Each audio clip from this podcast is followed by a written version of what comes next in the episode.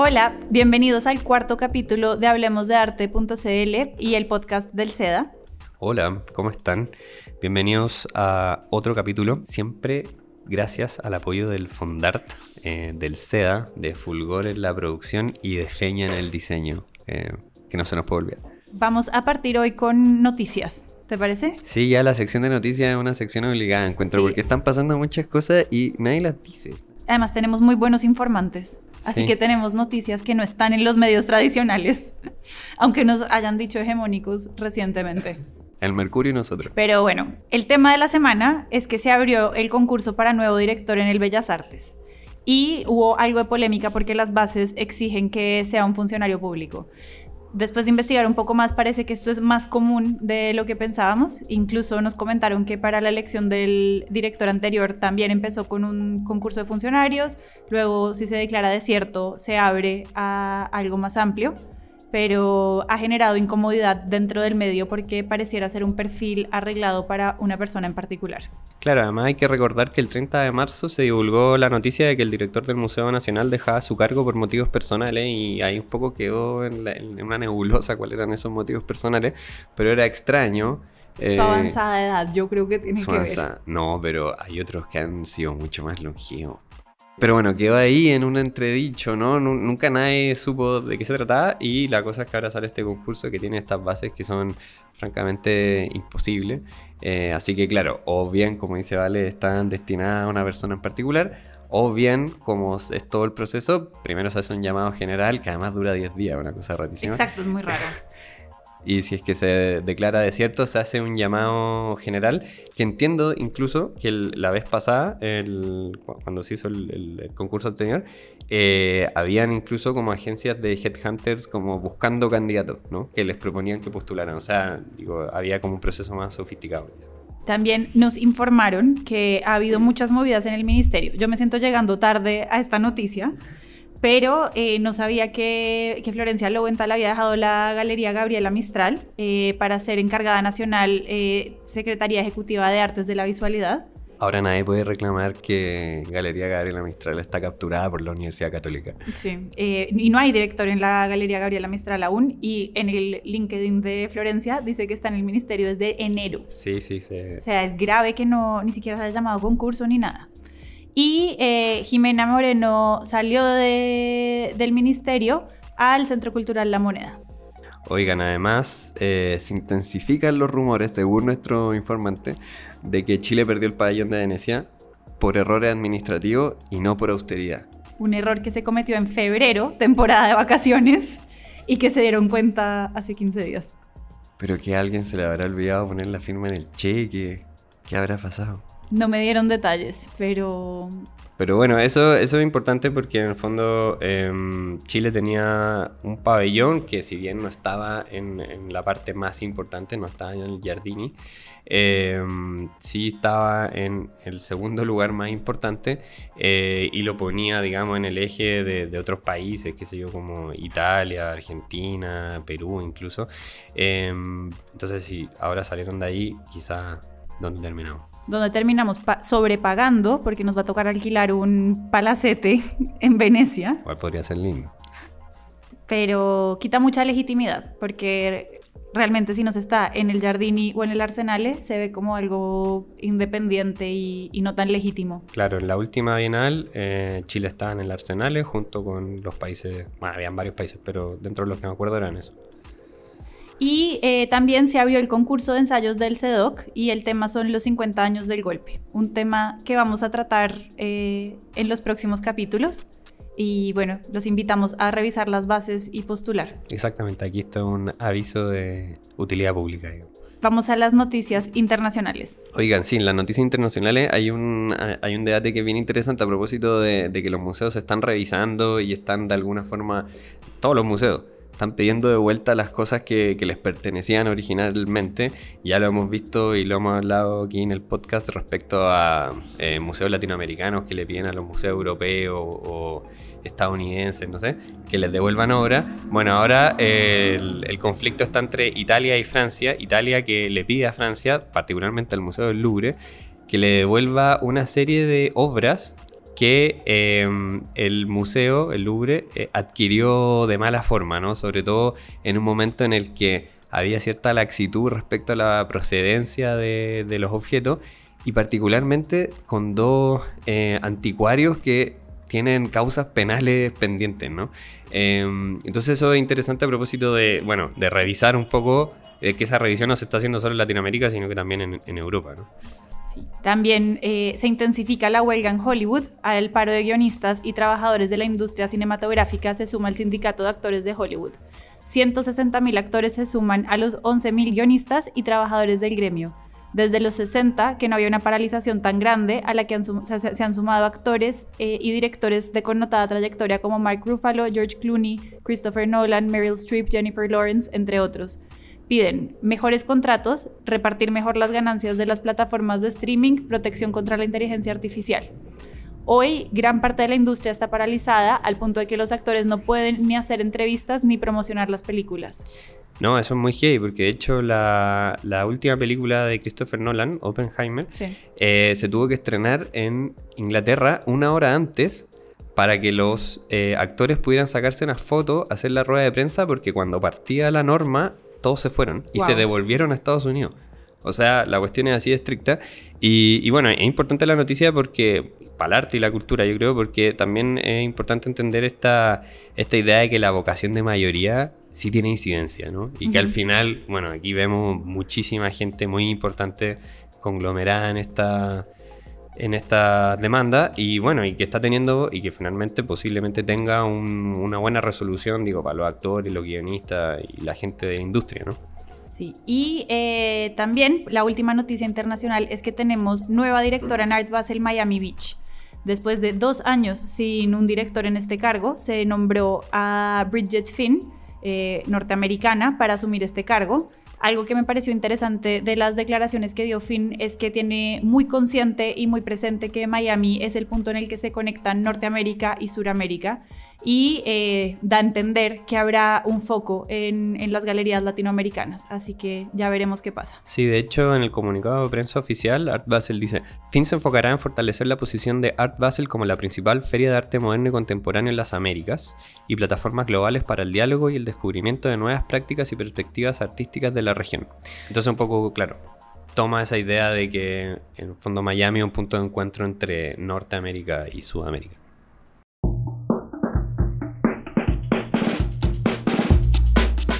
Para el título de este capítulo nos inspiramos y nos apropiamos, más que inspiramos, del título de un ensayo de André Malraux eh, que publicó en 1947. Eh, Malraux fue ministro de Cultura en Francia y es un gran pensador em, sobre, y escritor sobre temas de estética. Y él propone la idea del museo imaginario. En este texto, el autor convoca a las personas a, crear su propio museo, aboliendo las limitaciones espaciales y temporales impuestas por la institución museal tradicional.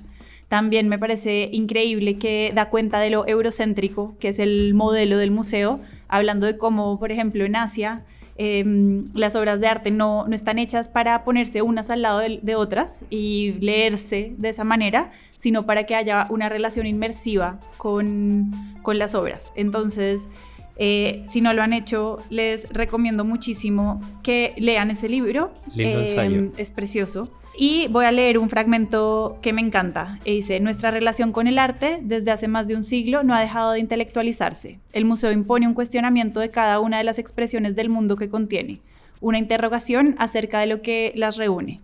Al placer de la vista, la sucesión y la aparente contradicción de las escuelas han añadido la conciencia de una búsqueda apasionada, de una recreación del universo frente a la creación. Al fin y al cabo, el museo es uno de los lugares que ofrecen la más alta idea del hombre, pero nuestros conocimientos son más extensos que nuestros museos. El visitante del Louvre sabe que allí no encontrará a Goya, ni a los grandes ingleses, ni la pintura de Miguel Ángel, ni a Piero de la Francesca, ni a Grunewald, y apenas a Vermeer. Allí donde la obra de arte no tiene otra función que ser obra de arte en una época en la que prosigue la exploración artística del mundo, la reunión de tantas obras maestras de las que están ausentes tantas obras maestras convoca en el espíritu todas las obras maestras. ¿Cómo no iba a apelar a todo lo posible esa reunión mutilada de obras? Durante el COVID, las visitas a museos digitales aumentaron y salieron interesantes artículos en los que se proponía que finalmente se estaba volviendo realidad la idea del museo imaginario o museo de reproducciones que Malraux había planteado.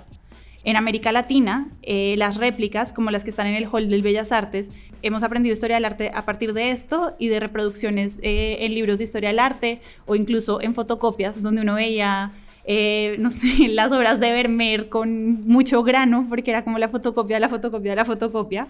Pero no por no haber experimentado estas obras, ni siquiera en una foto nítida, porque hoy en día con Google Culture y no sé qué, la cosa ha mejorado bastante eh, no significa que esta historia del arte europea no haga parte de nuestro imaginario y no nos haya constituido. Una, anécdota chistosa, pero yo un semestre tuve clases con Valdemar Sommer, cuando ya existían, digamos, los, data y todo eso, pero el señor tenía un set de diapositivas, de esas que se ponían en las máquinas, eh, porque decía que en las diapositivas se veía mejor la imagen que él quería. Entonces el viejito llegaba todos los jueves con su máquina, con sus diapositivas que tenía ordenadas todas en el mismo orden. Eh, y era imposible, eh, digamos, y él tenía su propia colección, y eso es muy lindo a propósito de, la idea del Museo Imaginario. Pero mm, hay un sinfín de artistas, a propósito de lo que decía la Vale, eh, que, ha hecho suya esta idea de, imaginar colecciones. ¿no? en el ámbito local hay, hay varios, de hecho, Martín Larroche es uno, es uno de ellos. Em, también Alfredo Yar eh, con Sandra Gamarra que proponían esta idea de, un museo em, medio móvil, ¿no? O sea, eh, eh, no sé cómo se pronunciará, pero de Stockhall, Kunsthal y el Limac, eh, que eran estos dos museos que se abrían a la comunidad, pero que está hecho en construcción muy liviana.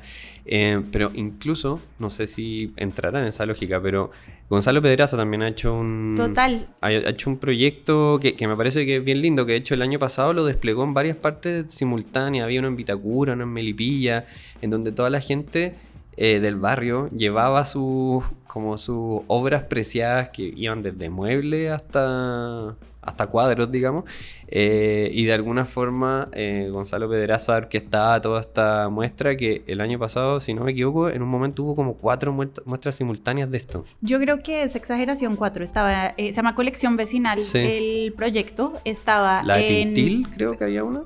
En Pedro Aguirre de Cerda, había, una. yo fui a la de Vitacura.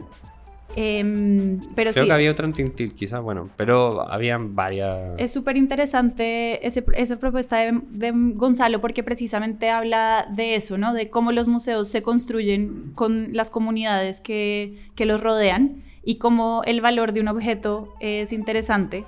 Y además, cómo en ese contexto, los objetos cotidianos a los que las personas les dan valor terminan teniendo, siendo mucho más interesantes que las obras de arte que algunas personas incorporan. Entonces es interesante. Em, y bueno, lo mencionaste muy a la pasada, pero algo que me parece maravilloso es el Museo de la Legitimidad de Martín Larroche, em, que además tenemos la suerte de que nos va a contar él en sus propias palabras cómo es este proyecto. Hola, Valentina y José Tomás. Les cuento la historia aquí de mi museo. Yo en 2017 inicié un museo al interior de un sombrero, al cual le llamé Museo Legítimo o Musée Legitime, en honor a una historia que yo había encontrado en Cali, en Colombia, mientras hacía una residencia de investigación en un centro de arte que se llama Lugar a Dudas, que me había invitado Calypso Press. Y tratando de resolver un crucigrama en su centro de documentación, yo encontré la historia de un artista llamado Robert Filiu, que había hecho una galería al interior de un sombrero en el año 1962-63. Y esta historia me marcó mucho y quedó dándome vuelta. Hasta que en 2017, por la invitación a una exposición en Belgrado, decidí eh, hacer como una especie de reconstrucción de esta galería en un sombrero, pero la mía no iba a ser una galería, sino que iba a ser un museo. Y básicamente invité a distintas amigas, amigas, amigos a contribuir con una obra lo suficientemente pequeña o inmaterial para que quepa al interior del sombrero mientras yo lo porto. Entonces, eh, para el primer día de su presentación en esa performance, que yo no sabía muy bien, quizás iba a ser solo eso, yo llevaba las obras de 19 artistas y las llevaba al interior de un sombrero de hongo o un bowler hat, como le llaman los ingleses. Y me acerqué a distintas personas ahí en la inauguración y les preguntaba si les interesaba el arte, eh, si querían ver un museo. A lo que respondían como muy obvio, o sea, estaba una inauguración de arte, obvio que nos interesa el arte. Y no entendían qué es eso del museo. Entonces en un momento yo los reuní a todos y les dije, bueno, aquí está lo prometido. Me saqué al museo y fui contando las historias de las obras una a una. Para mí no, es súper importante no tan solo el, objeto, el artefacto, la obra, sino también la historia que yo cuento. Si yo le pido a las artistas que me contribuyan con una historia también, para que yo pueda contar. Entonces tiene también una dimensión narrativa el museo. Y desde entonces hasta ahora eh, la colección tiene 167 obras y que se distribuyen a lo largo de 10 edificios, en este caso en forma de sombreros. Y lo que iba a ser una performance de una vez, eh, justo cuando terminó, se me acercaron tres artistas. Quiero darte una obra para el museo. Quiero darte una obra para el museo. Necesito darte una obra para el museo, me dijo el tercer artista. Y desde ese momento supe que esto no iba a parar. Se transformó como una responsabilidad de esta institución que llevo a cuesta. Cada vez muestro distintas obras. Siempre estoy haciendo distintas selecciones o curatorías de acuerdo a los momentos. Y hay eh, algunas como presentaciones programadas en museos, en otros museos, en galerías de arte, en espacios relativos al arte. Pero también hay días que simplemente echo un par de obras al sombrero y salgo a caminar o hago lo que tengo que hacer en el día. Y si se da la ocasión, me lo saco y lo presento. Y a propósito de, los museos imaginarios o incluso de los museos imaginados, este año se conmemoran los 50 años del golpe, del término de un proceso social y económico, pero también cultural, eh, uno que quería acercar el arte al pueblo, deselitizarlo, que imaginaba un futuro diferente en donde la cultura y las artes eran un motor fundamental, uno que imaginó un museo que permanece hasta el día de hoy, el Museo de la Solidaridad. Por lo mismo, hoy vamos a hablar con Claudia Saldívar, directora del museo. En la inauguración de la UNTAC tercera, que bueno, que es otro de estos grandes proyectos eh, culturales de, la Unidad Popular, y a propósito del nombramiento del canciller de Chile, a Salvador Allende le encomendaba una misión que tiene que ver con lo que decíamos antes, justamente con el rol preponderante de la cultura. Entonces Salvador Allende decía, dar a conocer ampliamente el pensamiento de un pueblo que cree en el futuro de la humanidad cuando la técnica y la ciencia se pongan al servicio del hombre. Cuando el hombre no sea prisionero de la economía, cuando la cultura alcanza las masas que reclaman su redención. Entonces, un poco Salvador Allende ponía justamente el énfasis en, el alcance que tenía eh, la cultura eh, en las masas, digo, como un espacio de redención, ¿no? Y era un poco el mismo espíritu que tenía en esos años Mata cuando decía que el artista había que debía salir a la calle o que había que hacer arte de abajo hacia arriba y no de arriba hacia abajo, un poco en este, en este, mismo, en este mismo sentido. ¿no? Y por lo mismo, en ese contexto nace el Museo de la Sabiduría como una manera de crear un museo que fuera para el pueblo y que estuviera impregnado del proyecto social y cultural de la Unidad Popular, a la que se sumaron un sinfín de reconocidos artistas de la escena internacional como Miró, Basarelli, Ligia Clark, Frank Stella, entre otros. Digamos que entre el 71 y el 73 se, se sumaron casi 700 obras, ¿no? Eh, lo cual es impresionante. ¿no?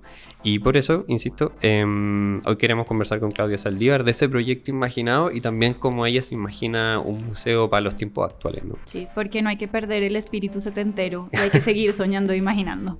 Por eso, hoy queremos conversar con Claudia Saldívar, quien desde el 2012 es directora del Museo de la Solidaridad Salvador Allende. Claudia, antes de estar en este museo, fue la directora de la Galería Gabriela Mistral entre el 2002 y el 2010 y eh, ha organizado importantes exposiciones como Juan Downey, instalaciones, dibujos y videos en el Museo Nacional de Bellas Artes en el 95 eh, y YAR Santiago de Chile 2006 en la Sala de Arte Telefónica y Galería Gabriela Mistral. Hola Claudia, bienvenida. Hola. Bienvenida. Oye, muchas gracias por la invitación.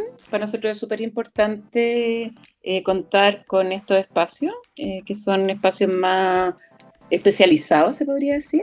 Así que les agradezco que nos den plataforma y el interés que hay por el museo. Contigo queremos justamente hablar de los inicios del proyecto imaginado, que es el Museo de la Solidaridad Salvador Allende, sobre la situación de los museos en la actualidad y sobre cómo te imaginas los museos o este museo en unos años más. Bueno, en la, primera parte o en la introducción del, programa hablábamos de, de Malroy y de este, de este concepto del museo imaginado, ¿no? Y en, su introducción, Malraux decía, al fin y al cabo, el museo es uno de los lugares que ofrecen la más alta idea del hombre. Entonces, a propósito de lo que te decía la Vale, em, ¿cómo fue la gesta en la que se. en la que germinó el Museo de la Solidaridad? Y, un poco cuál era la, idea del, hombre o del sujeto de, de los 70 a la que estaba destinado ese museo. Sí, bueno, en los 70 los museos estaban en, un grupo súper de élite, o sea, estaba dirigido totalmente a la élite. Y cuando se piensa este museo en los años 70, es parte de un proceso social que se venía desarrollando en Chile y en Latinoamérica y en el mundo también. Eh, en la idea de eh, sacar de la hegemonía el modelo museo que era hasta ahora, ¿no? Esto de elefante eh, dedicado a un grupo social solamente, con una reflexión como de alta cultura. Entonces, eh, como parte del apoyo al proceso social que se está viviendo en Chile eh, durante el gobierno de la Unidad Popular, se piensa hacer un museo muy en esa línea, o sea, un museo asequible, eh, fuera, eh, trabajara eh, desde la experiencia de las personas, eh, considerando que el arte no, no tiene que ser, se podría decir ahora como propagandístico o inasequible para la gente, sino que fueran espacios de experiencia y de reflexión para los trabajadores, para sectores que eh, socialmente tenían menos acceso. Y el grupo que piensa el Museo de la Solidaridad, ahí está la cabeza eh, Mario Pedrosa, que es un crítico de arte brasilero que está exiliado en ese minuto en Chile. Él hacía clases en la Universidad de Chile, en la Facultad de Arte, y trabajaba para el Instituto de Arte Latinoamericano. Y por ser uno de los, de un extranjero, porque no querían que el museo fuera asumido por un chileno, porque era un museo eh, internacional, eh, se le ofrece a él liderar eh, este proyecto y él invita a un grupo de intelectuales progresistas del mundo a armar un comité y cada uno tenía como su perfil curatorial, entonces invita a Thor Ashton desde Norteamérica, a Julio Carlos Argan con Carlos Leves de Italia, al director de Alter Moderno de París, al del Stedelijk en Ámsterdam, a Moreno Galván, comunista en época franquista de España, que fue uno de los ideólogos del museo.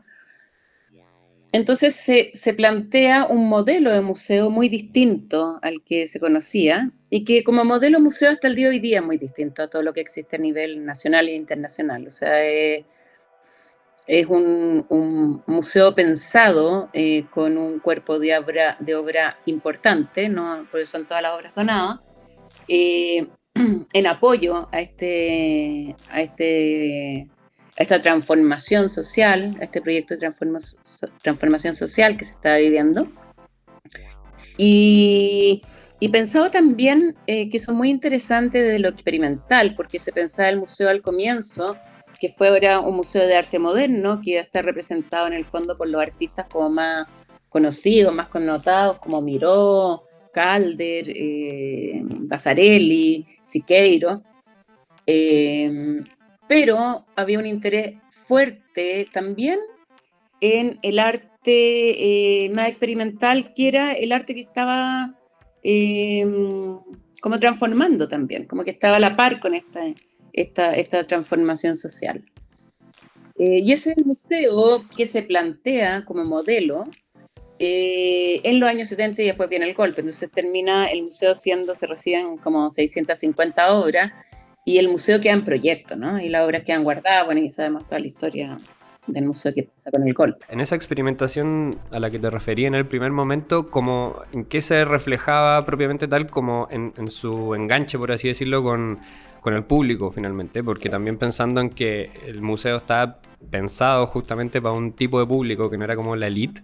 ¿Cuál era ese proyecto como, no sé si educativo es la palabra, pero en el fondo como de mediación? Quizás no era el concepto en ese momento tampoco, pero en el cual como que se, se bajaba como este discurso a, digamos, la gente, la gente a pie, por así decirlo, y no justamente como a la élite a la que están destinados, qué sé yo, los grandes museos en ese momento. Bueno, es, mira, eh, nosotros es un modelo que nosotros hemos contemporanizado, entonces también lo podemos llevar hoy día, ¿no? Eh, porque nosotros hemos trabajado desde esos principios que creemos que son sumamente contingentes, o sea, no, no porque hayan pasado 50 eh, años, creemos que ha habido tanto avance respecto la relación de los públicos con, los museos y con la cultura. Eh, pero lo que se estaba pensando, y era algo muy, muy, muy eh, progresista en ese minuto, eh, Mario Pedrosa planteaba, por un lado, todo este tema de, llevar al arte al pueblo, porque son, es obra que se regala al pueblo de Chile, pero pensaba en un pueblo también latinoamericano, eh, pensado como una relación desde la experiencia, ¿sí? Él planteaba eh, el paralaboratorio, él hablaba del paralaboratorio, de hecho cuando se pensaba, se estaba proyectando el museo en Chile, se había entregado una casa en el Parque O'Higgins, y en esa casa eh, se pensaba en hacer espacios para que llegaran los artistas, o sea, pensemos en los 70 ya se estaba hablando de residencia. Entonces, cuando eh, tú lees, por ejemplo, la correspondencia de Mario Pedrosa con Harald Seaman, que era el director, eh, bueno, el gran curador contemporáneo, el padre de los curadores contemporáneos. Eh, cuando lees esa correspondencia con Mario Pedrosa y, con, y de Mario Pedrosa con algunos artistas que llegaron a través de Seaman, de Documenta 5, te das cuenta de esa experimentalidad. Por ejemplo, no, es que mira, yo trabajo desde la palabra. Entonces Pedrosa le dice, perfecto, Acá no estamos trabajando desde el objeto, ¿sí? Entonces vas viendo a través de nuestro archivo toda esa ruptura y que, bueno, ahora es arte contemporáneo y arte conceptual, que ya lo tenemos nombrado, ¿no? Pero en esos minutos se estaban dando esas líneas eh, para poder experimentar. Por ejemplo, estaba el caso de Antonio Díaz, el artista brasilero, que en esos minutos vivía en Brasil porque estaba la, la dictadura brasilera, eh, y, lo que hace Antonio Díaz es mandar una indicación de obra instalativa, ¿sí? que era poner una gran bandera roja en la antesala del museo.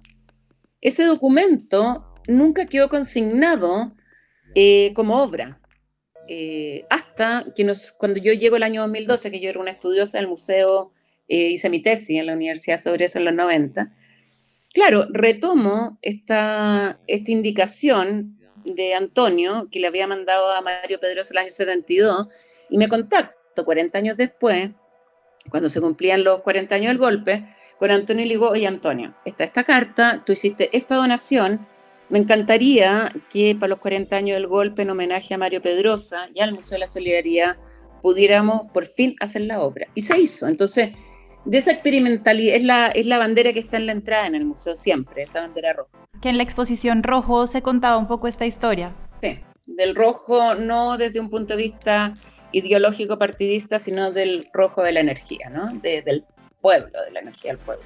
Entonces, eh, es totalmente clara la, mirada en, los 70 de este grupo de fundadores respecto al cambio que querían ah, de los museos.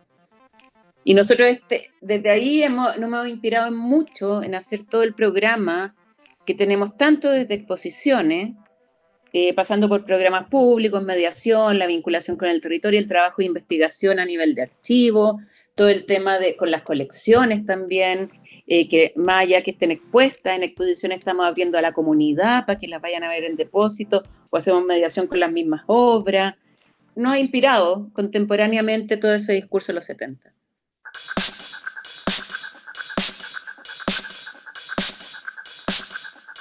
Las instituciones en todo el mundo están en una profunda revisión y los museos no son diferentes. Los ambientalistas están irrumpiendo en las salas con consignas como que cómo vale más una obra de arte que nuestro planeta y la opinión pública está mucho más despierta y opinante. Eh, los asuntos de raza, género y colonialismo son temas preponderantes y el asunto entre las comunidades y los museos eh, está siempre siendo cuestionado y hay una demanda por, por generar una mayor inclusión. ¿Cómo ves esto tú? ¿Cuáles son los desafíos que deben superar los museos en la actualidad? Eh, particularmente nos interesa saber cómo lo están haciendo en, el Museo de la Solidaridad, que tiene una misión muy particular que es diferente al del Bellas Artes o el MAC, por ejemplo. Bueno, yo creo que hice alguna de las referencias eh, cuando hablábamos anteriormente. Pero yo creo que los museos tenemos que estar totalmente en sincronía y en sintonía con las comunidades y con las problemáticas contingentes que están pasando. O sea, el tema del cambio climático es un tema que hay que ver y hay que, es un tema que hay que tratar como temática curatorial o temáticas desde de, la mediación.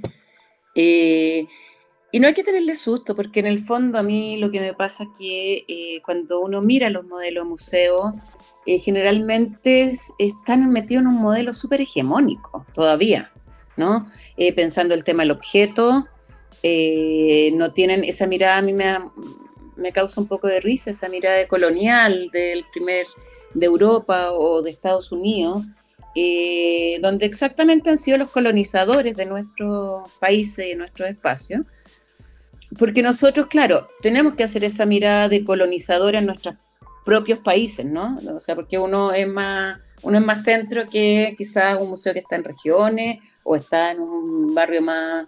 Mm, yo tengo un perfil nacional, quizás de repente un museo más local, no uno tiene que hacer esa reflexión de, eh, eh, hegemonizar, o sea, romper con esos cánones, romper con el tema del mercado, por otro lado, y eh, romper con el tema del objeto en sí. O sea, el objeto te puede ayudar a eh, trabajar sobre un, tema que te interesa, pero no es necesario el objeto en sí, eh, el valor, sino esa representación o ese, ese discurso que tiene en torno a una narrativa que tú estás creando permanentemente en todas las exposiciones o en las actividades.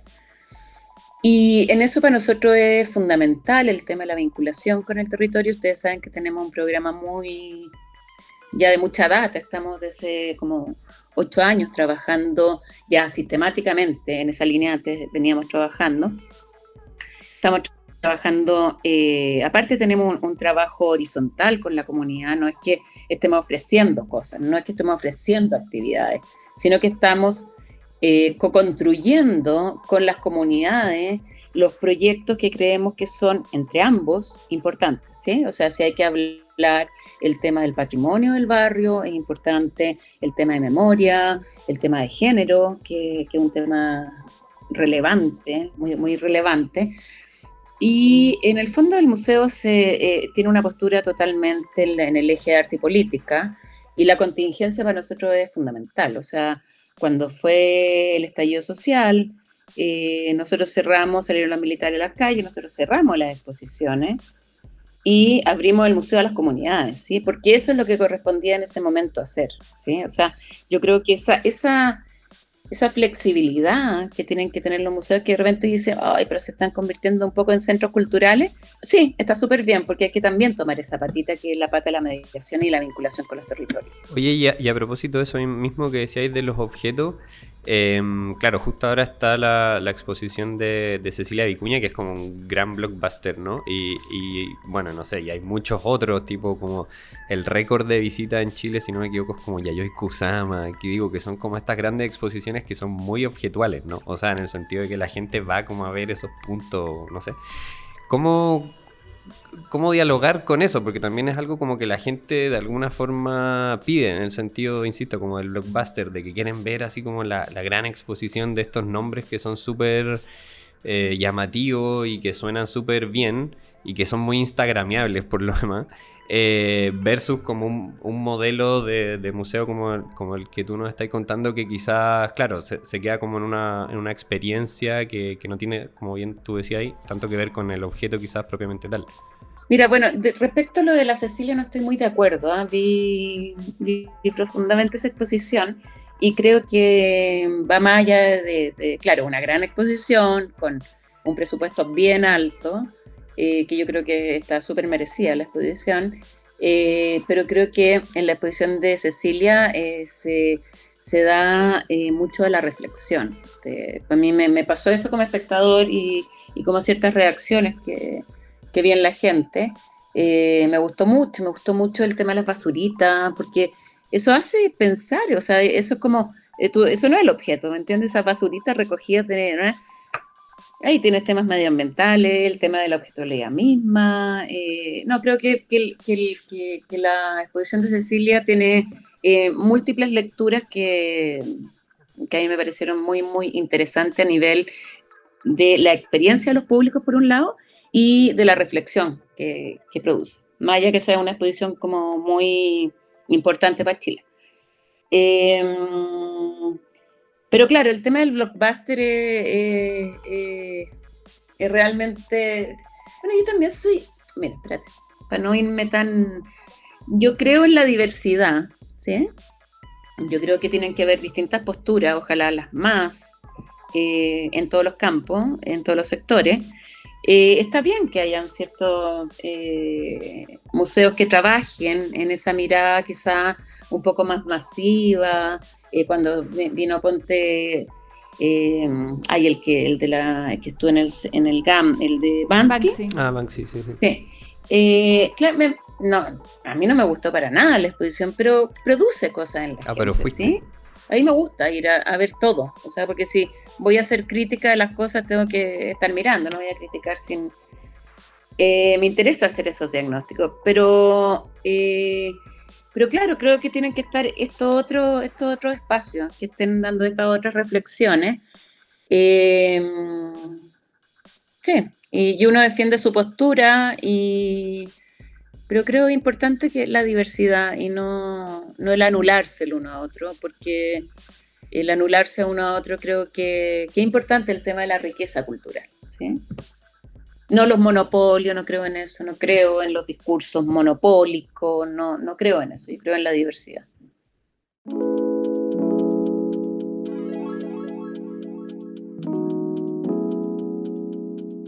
Hablando de diversidad, en el Chile actual que es un Chile que está muy convulso, ha habido distintos intentos por crear museos que den cuenta de lo que está pasando hoy. Es decir, imaginar museos así como se imaginó el Museo de la Solidaridad en los 70 Durante esta semana ha estado en la palestra el Museo del Estallido a propósito de la remodelación del eje Alameda Providencia y en el 2018 el expresidente Piñera pensaba hacer el Museo de la Democracia cuesta mucho pensar y articular y hacer realidad un museo imaginario para el Chile de hoy, eh, así como lo, se logró el Museo de la Solidaridad en su momento. ¿Cómo te imaginas eh, un museo para Chile hoy? Uy, gran pregunta. me imagino muchos museos de partida, no, solamente uno.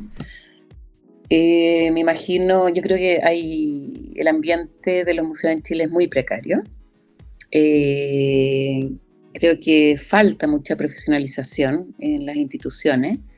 Em, creo que, las generaciones jóvenes están haciendo un trabajo muy importante, muy importante en los distintos campos, desde la investigación, desde la curatoría.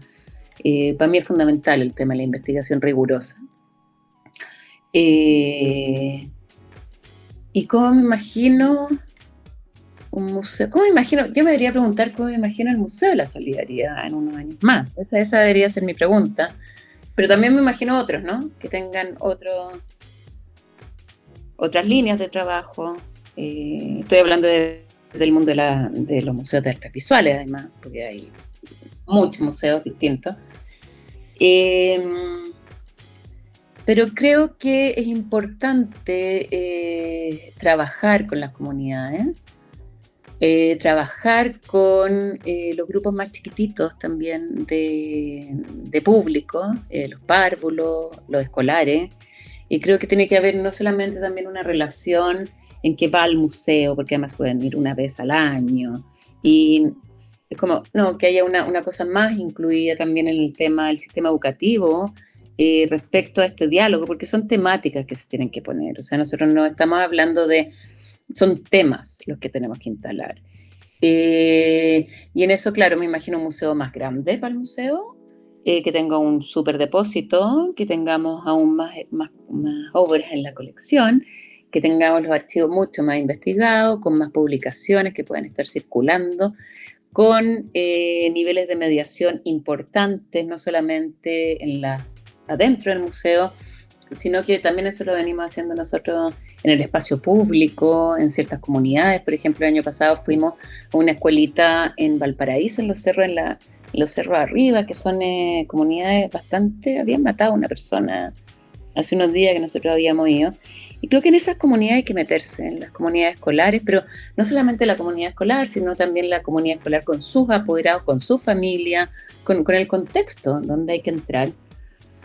Y en un mucho mayor diálogo eh, con las comunidades y los museos, o sea, que se haya una, una, verdadera retroalimentación eh, entre unos y otros, o sea, que no nos estemos poniendo bueno, hay una filosofía y un principio que estamos trabajando en el museo nosotros, en donde nosotros no, nos eh, trabajamos desde la mediación, desde la pedagogía crítica y de la museología crítica, esa es nuestra línea eh, de modelo de museológico, porque creemos fuertemente en ese diálogo y en esa posibilidad de transformación de nosotros hacia, un, hacia los públicos, hacia la persona, pero también de la persona a nosotros.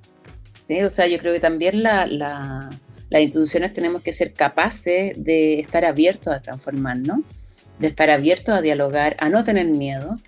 Eh, porque lo, además los museos, que es algo muy bonito, que yo creo que siempre tenemos que tener en cuenta, es que son de los espacios que existen, en que son lugares seguros para hablar de temas complicados a nivel social. Y ese rol yo creo que tenemos que cumplirlo, lo tenemos que cumplir no es de una mirada autoritaria, de imposición de códigos de lectura, por ejemplo, sino de apertura a las experiencias. Así decía Mario Pedrosa en los años 70, de poder eh, que el arte sea vida, ¿no? Y la vida sea arte. Esa, esa relación yo creo que es fundamental hoy día para lo que nos está tocando vivir, que son... Eh, están apareciendo muchas derechas a nivel en distintos países.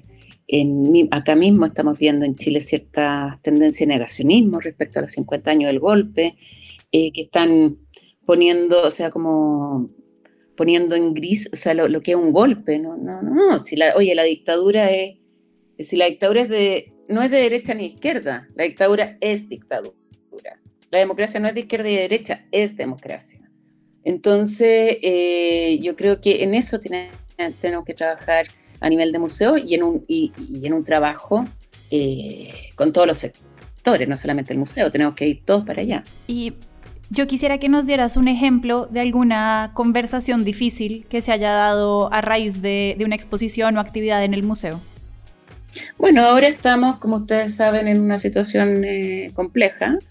Eh, a partir de los 50 años del golpe, nosotros invitamos a Tania Bruguera, y eh, se ha levantado un sector eh, de un grupo eh, tratando de cancelar la exposición de Tania, pero más que la exposición, porque no, no, no, no la obra no, no, ha sido, difundida, claro. se está cancelando a la persona, la Tania, por ser crítica al, al régimen cubano. ¿no? Eh, entonces ahí, claro, uno se cuestiona porque dice, claro, aquí en los 50 años lo más importante eh, para el museo son los derechos humanos y es, eh, son las víctimas de los derechos humanos, o sea, son lo más importante, son personas que no han podido cerrar su dolor porque ha habido impunidad, o sea, quedan mucho, o sea, si piensas de la cantidad de detenidos desaparecidos, que son 1.469, eh, solamente se han encontrado los restos de 307, o sea, solamente 307 familias en ese trauma que hicieron desaparecer a tu familiar han podido hacer el luto y han podido enterrar a sus seres queridos. Entonces tiene eh, alrededor de mil personas eh, que no están pudiendo hacer eso. Y, el trauma está, y eso ha sido súper, porque nosotros cuando pensábamos los 50 años, hace dos años, que lo, venimos programando con los 40 habían sido como eh, una conmemoración donde había salido toda la información. ¿sí? Vimos todas las cosas más descarnadas, más terribles, el tema de, la, de las torturas, o sea, el tema de niños, eh, tema de, o sea, todo el tema familiar, o sea, fue súper doloroso lo que vivimos los 40 años. Y claro, sabiendo que hay una impunidad respecto al tema de, de, los derechos humanos en Chile, yo no me imaginé eh, que iba a haber esta situación, ¿no? Que hace dos meses estamos viendo cómo, cómo se ha...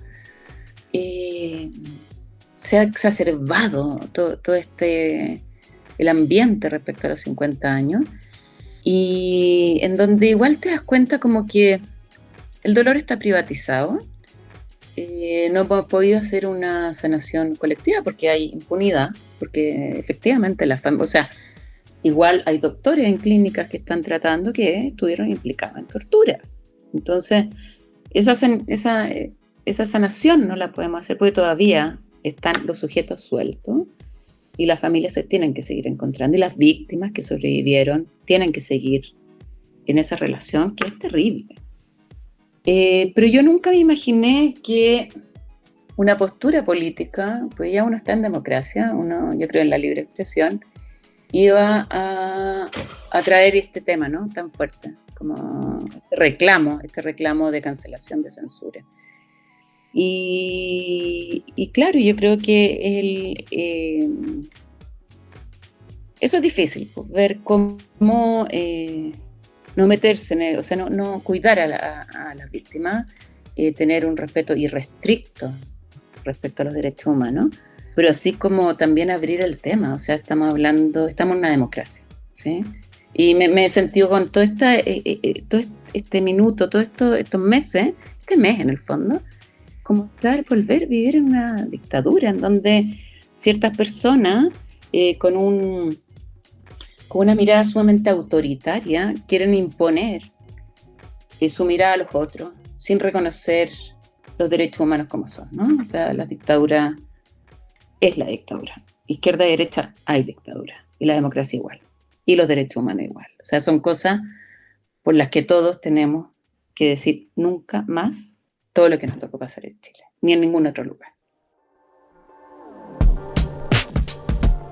A mí me parece interesante además que una, que una directora de museo, que generalmente como que los directores de museo son como personas que están en un, en un ámbito no sé, como medio nebuloso en el sentido de que no son sujetos como de opinión eh, política propiamente tal, en el sentido de que se refieren a ciertas cosas, em, como que den su opinión, eso me, parece interesante y que se vuelvan actores de, la discusión política hoy en día, porque justamente eh, coincido y, lo hemos hablado con la Valen en otros capítulos, de que, claro, como que se siente una como una situación eh, bien como polarizada, por así decirlo. De hecho, bueno, me acordaba que la, conmemoración de los 40 años eh, había un poco iniciado con, la idea de los cómplices pasivos que decía Piñera, un poco como dando, dando a entender que un poco la derecha haciéndose cargo de todo ese, de ese proceso y hoy día parece que después de 10 años es como un retroceso de eso, ¿no? Retroceso eh, heavy. Y eso me, me parece muy muy sorprendente. Y, por lo mismo, a propósito de, mm, de, lo, de, lo, de Patricio Fernández y bueno, la conmemoración y esta como suerte de evento, no sé. Em, ¿qué, ¿qué, te pasa a ti justamente con, con, con esa... No, no, no, lo quiero decir evento, pero bueno, un poco como que se ha hecho esa caricatura, ¿no? Como de que casi que están organizando un, Lola Palusa para, la conmemoración de ese momento y como que lo están banalizando demasiado. Eh, y como, ¿cómo, ¿cómo, crees tú que quizás debería ser justamente ese tratamiento de, ese momento? Em, o si sentís que efectivamente lo están banalizando, o si hay como una sobrereacción a propósito de esta como polarización quizás. Yo creo que la situación es súper compleja eh, súper compleja. Eh, yo creo que acá, por ejemplo, escuchaba, no, no me acuerdo de exactamente, pero lo que está se está haciendo en el Ministerio de Justicia respecto al tema de detenidos desaparecidos, me parece que es clave, es de las cosas más importantes que se hace por los 50 años. Eh, y que claro, hay que poner un equipo ahí atrás a ver ese tema súper rigurosamente y que finalmente las familias puedan eh, no cerrar, pero vivir ese dolor, ¿sí? O sea, dejar de vivirlo así descarnadamente para ya darle el cierre a poder, eh, que no haya más mentiras, que no haya más ocultamiento. O sea, yo creo que eso es fundamental. Estamos hablando acá no de... No estamos jugando, estamos hablando de vidas, ¿no? De, de, familias, de... Yo creo que para mí lo fundamental es el tema de la impunidad ahora. Y otra cosa que me... No, que a partir de, de, Tania vino a ser ahora em, una residencia em, durante un mes y hubo muchos encuentros. Eh, respecto hablamos sobre todo como de los derechos humanos, los derechos en primera generación, segunda generación y tercera generación, ¿no? Pasado, presente y futuro. Y, y nos reunimos con, con, familiares, ¿no? Y te das cuenta, y uno de ellos nos decía, y, claro, eh, que está privatizado, o sea, ellos están viviendo su olor eh, para adentro, no, no está colectivizado ellos han dado la pelea, que es lo que decía Boris. ellos han, han sido los que han sacado el tema y los que han hecho avanzar el tema en Chile, o sea, las organizaciones. Eh, pues debería estar el Estado, yo digo, o sea, estuvo el informe Retic, fue el informe Valeg, pero han pasado desde el informe Valeg eh, muchos años y, y, creo que se tienen que, la impunidad tiene que trabajarse, o sea, tiene que trabajarse. O sea, ayer le escuchaba el tema de los republicanos respecto a, a, que los, los, reos de, a partir de los 75 años se pueden... No, ah, o sea, estamos en caso de lesa humanidad. No, y además que la, situación de esos reos eran, hoy día lo escuchaba el Ministerio de Justicia, del Ministro de Justicia, perdón, eran alrededor como de 350, no me, no me acuerdo exactamente el cálculo, pero como 175 eran eh, o sea, era como más de la mitad los que están condenados por, por derechos humanos. Entonces era como un poco una ley hecha como, como a la, medida. Bueno, y el tema de, o sea, yo creo que sí, la, la cultura ha sido como eh, de los ámbitos que se ha tratado el tema eh, fuertemente. Ahora están saliendo, no, no recuerdo el nombre, pero escuché una obra de teatro que están trabajando sobre el tema de las mujeres embarazadas detenidas eh, desaparecidas. Entonces, son temas que, imagínate que 50 años después recién se están tratando. Entonces, ¿y cuántas más serán?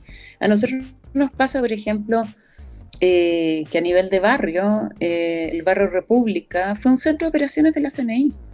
O sea, en ese lugar sin talo, la CNI, hay alrededor como de unas 15 casas que fueron entre lugares de tortura, de la comisaría, eh, la casa de nosotros era eh, donde estaban las centrales telefónicas de intervención, en otra estaba el tema de los interrogatorios, en una funcionó, estaba Mena, en la otra Gordon, o sea, tienes 15 casas en un barrio, que es un barrio de memoria, y han pasado 30 eh, años y no se ha visibilizado eso. Entonces, y eso te lo dicen los vecinos, o sea, son los trabajos que hemos estado, nosotros hacemos como hace eh, ocho años, nueve años, eh, recorridos de memoria sobre el barrio, eh, que estamos visibilizando eso, pero entonces es triste cuando te das cuenta que el Estado no está tomando estos temas, ¿no? Porque son temas que tiene, o sea, no, es que haya una casa, o sea, es el caso único en Chile,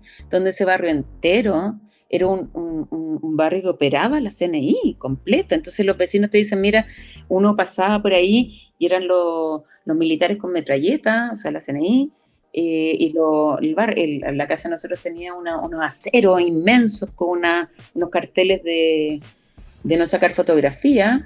Y los tipos se cambiaban de vereda, los vecinos se iban por otros lados, o sea, había miedo, ¿sí? Y, y sabiendo eso, teniendo esa situación, ¿cómo es posible que eh, nosotros, las organizaciones y los vecinos tenemos, tengamos que estar poniendo estos temas, ¿no? O sea, hay una casa que es la 550, eh, fue el pensionado de la Chile, donde estaban los alumnos de economía de la Chile, que la, la facultad está al frente, que es la 517. Ese barrio era un barrio universitario de la Chile, en, la casa nuestra eh, funcionaba el Departamento de Estudio Humanístico. O sea, había movimiento de transformación, de, repensar el país, de los derechos sociales, y de repente viene el golpe, se desocupan las casas, se instalan los militares, esto fue sobre todo después de lo de Orlando Letelier, cuando se arma la DINA, o sea, la, CNI, eh, y, se, y dentro de las cosas que se fractura, así como todas las familias en Chile nos fracturamos, eh, de una forma u otra, o sea, uno fue familia torturadores, otro de la CNI, otro de la Junta, otro pro dictadura, pero a todos se nos fisuró el tema.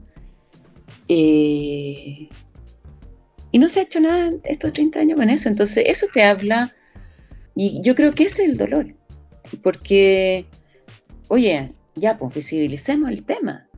O sea, no puede ser, ponte esta casa, la 550 que le contaban la otra vez hace dos años, la arrendaron para hacer un Halloween de Falabella. Entonces, como es, ese esos detalles para el familiar de detenido desaparecido es, es grotesco, es inhumano, nuevamente te están torturando.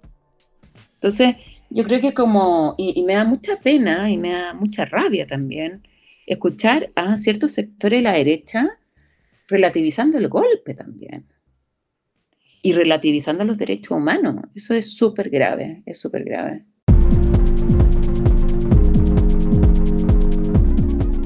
con todos estos procesos y los recorridos de memoria que nos has contado, yo recuerdo que haber visto en redes que efectivamente se hicieron estos recorridos en el, año pasado, por ejemplo, el 11 de septiembre. Eh, que el manejo de redes del museo es súper interesante porque si bien yo no tengo la oportunidad de ir al barrio República tanto como me gustaría, me siento siempre informada de las actividades. ¿El proyecto de Tania Bruguera va a incorporar algunas de estas experiencias? ¿Es un proyecto que se está trabajando con la comunidad? Bueno, mira, eh, tenemos el problema ahora que con todo estos temas de cancelación eh, se nos han cuestionado ciertas cosas. Entonces, eh, estamos en eso. Sea, no, no, estamos, sí, estamos en la idea de, desde el museo, trabajar ciertos temas que para nosotros son importantes a nivel de barrio eh, pero estamos en eso, estamos en eso. Ya cuando inauguremos van a ver lo que vamos a hacer. y, a propósito de lo que decía, me, me llama la atención porque, bueno, claro, eso supone también una, un rol cultural para los museos que, que es súper fuerte, ¿no? En el sentido de... Em, claro, como que es difícil decir, como bueno, el gobierno, no sé, como que también hay unas responsabilidades como quizás más locales en el sentido del museo, por ejemplo. Em, ¿Tú veis que los, museos tengan como esa, hoy sobre todo, em, tengan como esa posibilidad o esa sensibilidad de quizás acercarse a esos temas o de porque no sé, ahora hay mucha exposición a propósito de los 50 años que van a, exponer, no sé, la Lottie Rosenfeld o Yar, etcétera, pero que quedan como en exposiciones de artistas que quizás tuvieron un rol preponderante en ese momento, más que quizás en, esa cosa más emocional a la que tú te estás refiriendo finalmente, ¿no? Entonces tú veis que, que los museos tengan, tienen esa capacidad hoy en Chile como para hacerse cargo de esos temas. Bueno, que ese es el rol de mediación, o sea, si Galotti, que fue una, artista clave junto con el CADA en todo lo que fue la época de la dictadura, o sea que estuvieron reflexionando y poniendo temas súper difíciles. No, claro, por lo mismo. En esa época, ese es el rol de los artistas, de cómo tú activas las exposiciones. ¿ah? Y eso son los, el rol que tienen desde programa público, desde eh, levantar la reflexión desde una cosa quizás más específica, como puede ser un debate y pensamiento, conferencia, ¿verdad? O a través de vinculación con sus comunidades. Eh, vi que el, Bellas Artes ahora está haciendo un tema súper interesante sobre la operación eh, de los 119 ejecutados políticos, eh, que están haciendo, trabajando acerca del tema de la silueta, o sea, están activando y están creando vinculación con otro espacio, pero claro, tú pones los temas con las exposiciones, pero ahí ya viene el rol del, museo de cómo activas ese, esos temas. Y ese es el rol, el rol fundamental de un museo. No quedarse, o sea, es como tú, eh, a partir de esa exposición o, ese, ese, ese, proyecto que tienes en el museo, tú, tú lo estás eh, relacionando y contemporaneizando hoy. Yo creo que es el, rol fundamental, que es un cambio de, o sea, de los últimos 50 años respecto a los museos, que esa vinculación. No, claro, que es salir del objeto también, a propósito de lo que Claro, ¿no? Y porque, o sea, cuando tú vas al museo y te hablan, mire, hay visita guiada. No, claro, que es como... A, mí, a mí ponte la visita guiada, me la tienen prohibida en el museo, ilógico que me la tengan prohibida, porque eh, no, no es una visita, o sea, es un diálogo, ¿no? Con el otro. Y, y tú, no, mira que este es Mondrian y que nació en tal época y tiene tal estilo y claro, también es interesante, pero llévalo a conexiones contemporáneas, ¿no? O sea, a esa mediación. No, y más críticas también. Claro, ahora, son posturas que toman los museos, y eso es súper claro, eh, son posturas, porque también se está cayendo mucho a nivel de museo que usan estas cosas como marketing también, ¿no? O sea, ya, vamos a hacer una, una residencia de artista eh, para que durante un mes se meta en una comunidad y nos hable de esa comunidad. Y al final, oye, eh, es lo mismo que está haciendo con el objeto que está lleva extractivismo, ¿no? Igual, igual, los internacionales, porque no hay proceso, o sea, no, no se insertan en un proceso. Por ejemplo, eh, no sé, pues, la misma Tania, o sea, ella llega a un museo y se inserta en un proceso que nosotros venimos haciendo como museo hace muchos años. Entonces, eh, si quiere hacer proyectos sociales, tiene que eh, poder insertarse y nosotros darle la posibilidad de insertarse en ese, en ese tejido que hemos armado, ¿no? De, acuerdo a, las temáticas que a ella le, interesa abordar, ¿sí? Pero yo creo que también el arte político eh, en muchos lados es, marketing, eh, linkeado al mercado, eh, o sea, eh, eh, sí, es súper evidente. Y el tema de la misma mediación también, o sea, hay que tener cuidado de hacer las cosas en real y honestamente y con afecto y, no, no como un producto de marketing, porque eso cae en lo mismo que el blockbuster, ¿no? Ahí también hay una privatización, de hecho. Totalmente, totalmente. Ah, oye, un punto que es súper relevante para los museos hoy día. Para cerrar, un consejo. Tenemos que ser sujetos para eh, romper la desinformación. Que eso, yo también creo que es fundamental. O sea, dar temas a ver, pero ser claros en esos temas que estábamos dando a ver y no caer en esta cosa que, es propio de eh, las políticas eh, más populistas, ¿no? De derecha o izquierda, en donde les gusta desinformar para meter ciertos temas y, y también creo que un rol del museo trabajar en torno a eso en, torno a la transparencia, eh, como esos espacios seguros donde se pueden trabajar estos temas difíciles. Estuvo interesante la conversación con Claudia Saldívar. La verdad, creo que tiene razón en un punto fundamental y es que los museos tienen que ser eso, espacios para hablar de las cosas difíciles. Sí, no, además yo soy fan de que los directores de museos eh, sean agentes de opinión y, sujetos que, están en la palestra pública, ¿no? ¿no? Que están como en esa oficina, en un lugar como ubicuo, eh, sino que son sujetos que tienen opinión política, que tienen eh, espacios que defender. Y, sobre todo a propósito de la, de la contingencia de, Tania Bruguera, pero bueno, digamos que todos los museos tienen sus contingencias, ya lo hablábamos el, año pasado y también al principio de, de esta temporada, por ejemplo, sobre lo del, del Mavi, que digamos la, directora nunca sale a hablar. En general los directores no hablan, ¿no? Entonces me parece, me parece interesante esa idea como de dar un paso al frente, sobre todo en un momento como este, eh, y decir, oye, como, ojo con esto, está pasando esto, yo opino esto, porque al final también los directores de museos deberían ser sujetos de opiniones importantes, ¿no? Claro, ahí te muestra que el museo está financiado de manera pública y no, no privada. Ella no tiene que ser complaciente con el director de ninguna empresa ni de ninguna universidad. No, claro, pero por ejemplo, qué sé yo, el, director del Museo de Bellas Artes, o sea, cuando, cuando sale, o sea, nadie nunca supo por qué salió, eh, nadie supo como cuál fue esa transición. O sea, digo, sus opiniones están vertidas respecto a lo que, al quehacer del museo mismo, pero no sale de, la estructura del museo. Entonces, en ese sentido, me, me parece súper interesante como también entender que digamos, los artistas y agentes del arte son sujetos de opiniones en un amplio sentido y está bueno que lo comenten y que se empiece a armar ese entramado, ¿no? Para saber también cómo, cómo se arma ese mapa político, por así decirlo. Totalmente. Está bueno hablar y para seguir hablando de arte los esperamos en 15 días más con nuestro quinto capítulo que eh, profundizará sobre algo que ya empezamos a esbozar y es la conmemoración de los 50 años del golpe de Estado en Chile. Hoy se viene con todo ese capítulo. Se viene con todo. Arte y política. Así que nos escuchamos pronto.